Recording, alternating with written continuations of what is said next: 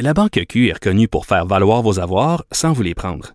Mais quand vous pensez à votre premier compte bancaire, tu sais, dans le temps à l'école, là, vous faisiez vos dépôts avec vos cents dans la petite enveloppe. Là. Mmh, c'était bien beau. Mais avec le temps, à ce compte-là vous a coûté des milliers de dollars en frais puis vous ne faites pas une scène d'intérêt.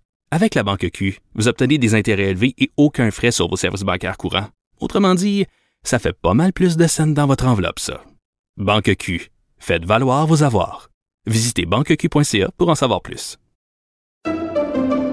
Pendant que votre attention est centrée sur vos urgences du matin, vos réunions d'affaires du midi, votre retour à la maison ou votre emploi du soir, celle de Desjardins Entreprises est centrée sur plus de quatre cent mille entreprises à toute heure du jour. Grâce à notre connaissance des secteurs d'activité et à notre accompagnement spécialisé, nous aidons les entrepreneurs à relever chaque défi pour qu'ils puissent rester centrés sur ce qui compte, le développement de leur entreprise. Cube Radio. Cube Radio. En direct à L C N. quatorze heures trente, c'est le moment d'aller retrouver notre collègue dans nos studios de Cube Radio, Geneviève Petersen. Salut Geneviève. Bonjour Julie. Bon, Geneviève, on se parle cet après-midi de la cohésion sociale, de, de la paix sociale dont le premier ministre faisait mention hier, qui est euh, peut-être plus fragile que jamais en ce moment. Des divisions qui règnent dans notre société, mmh. on, on le constate, et même au, au sein de personnes qu'on connaît bien, qu'on ne reconnaît plus en ce moment. Ben oui, on va philosopher un peu cet après-midi là, okay. euh, parce que je pense que ça nous touche euh, tous cette, euh, si on veut, euh, dissension euh, sociale, ce manque de cohésion, là, appelons ça comme on veut. Euh, puis le premier ministre hier, euh, il faisait référence à une espèce d'ambiance toxique, hein, euh, tant sur le plancher des vaches là, dans le monde réel, que sur les médias sociaux. Faut pas faire un très très long tour euh, sur Facebook, sur Twitter, puis même sur Instagram là, pour se rendre compte qu'il y a beaucoup de tensions. Puis moi, euh, je Je reçois beaucoup de messages, Julie, de personnes là, qui sont affectées mm-hmm. personnellement euh, par euh, justement ces opinions qui sont divergentes, que ce soit sur les mesures sanitaires, que ce soit sur la vaccination, que ce soit sur euh, le port du masque, par exemple, obligatoire euh, à l'école, euh, le passe vaccinal. Bon, tous les sujets là, qui créent, euh, si on veut, du remous là, quand on s'exprime là-dessus. Puis je trouve ça tellement triste. Puis à un moment donné, ma question, c'est est où la limite? Parce que, je t'explique pourquoi je te parle de limite aujourd'hui, puis de ligne aussi. Là, mm-hmm. elle, est, elle est où la ligne?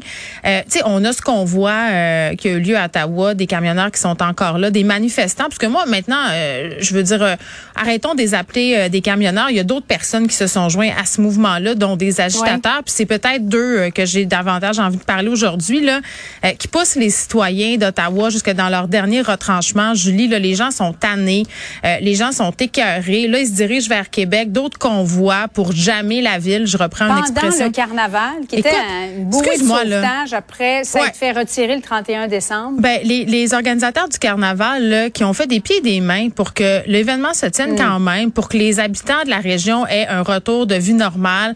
Les, je pense aux hôteliers, aux restaurateurs, c'est leur première fin de semaine. Là, est-ce que ça va être gâché euh, par des débordements? Moi, j'espère que non, mais, mais c'est ça, tu sais, quand je parle de limite. Parce que moi, je comprends, là, puis je pense pas que de jeter de l'huile sur le feu, de les traiter de non, euh, de faire des politiques très, très sévères. Ça n'a rien donné jusqu'à maintenant là, pour ces gens-là. Puis à peu près tous les experts en radicalisation avec qui on parle dans les médias nous disent la chose suivante. Il faut pas rompre la communication. Il faut garder une porte ouverte. Il faut... Parce que c'est ben, sûr que... Oui. Oui. C'est intéressant ce que tu dis, Geneviève, parce que moi, je l'ai vu, ta publication, il y a de ça quelques jours. Oui. Tu nous parles ouvertement d'une de tes amies. Ben oui, c'est là où je m'en euh, allais. Ouais. Ben c'est là où je m'en allais. Elle s'est radicalisée. Ben oui, quand on parle de limite, Julie, c'est ça que je voulais dire. C'est parce qu'à un moment donné, on a tous une limite. Et la limite, c'est où? C'est quand on peut plus parler. Parce qu'une conversation, ça se fait à deux. Euh, si on veut du côté des gens qui ont des revendications, que le gouvernement ait une écoute, puis si on veut du côté de nos proches puis de nos familles, que les gens avec qui on n'est pas d'accord aient une écoute, faut faut que les deux, faut que les deux soient ouverts à converser. Puis moi, c'est ça. J'ai une amie vraiment qui s'est radicalisée. Puis je suis pas la seule. La raison pour laquelle j'en parle, c'est parce que j'ai tellement eu de courriels par rapport à ce témoignage-là.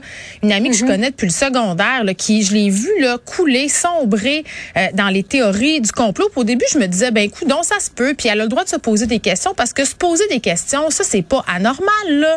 C'est pas parce qu'on est en train euh, de vivre un moment pandémique qu'on peut pas remettre en question certaines décisions du gouvernement. Je veux dire, on est toujours bien en démocratie. Ça, ce bout-là, je le comprends.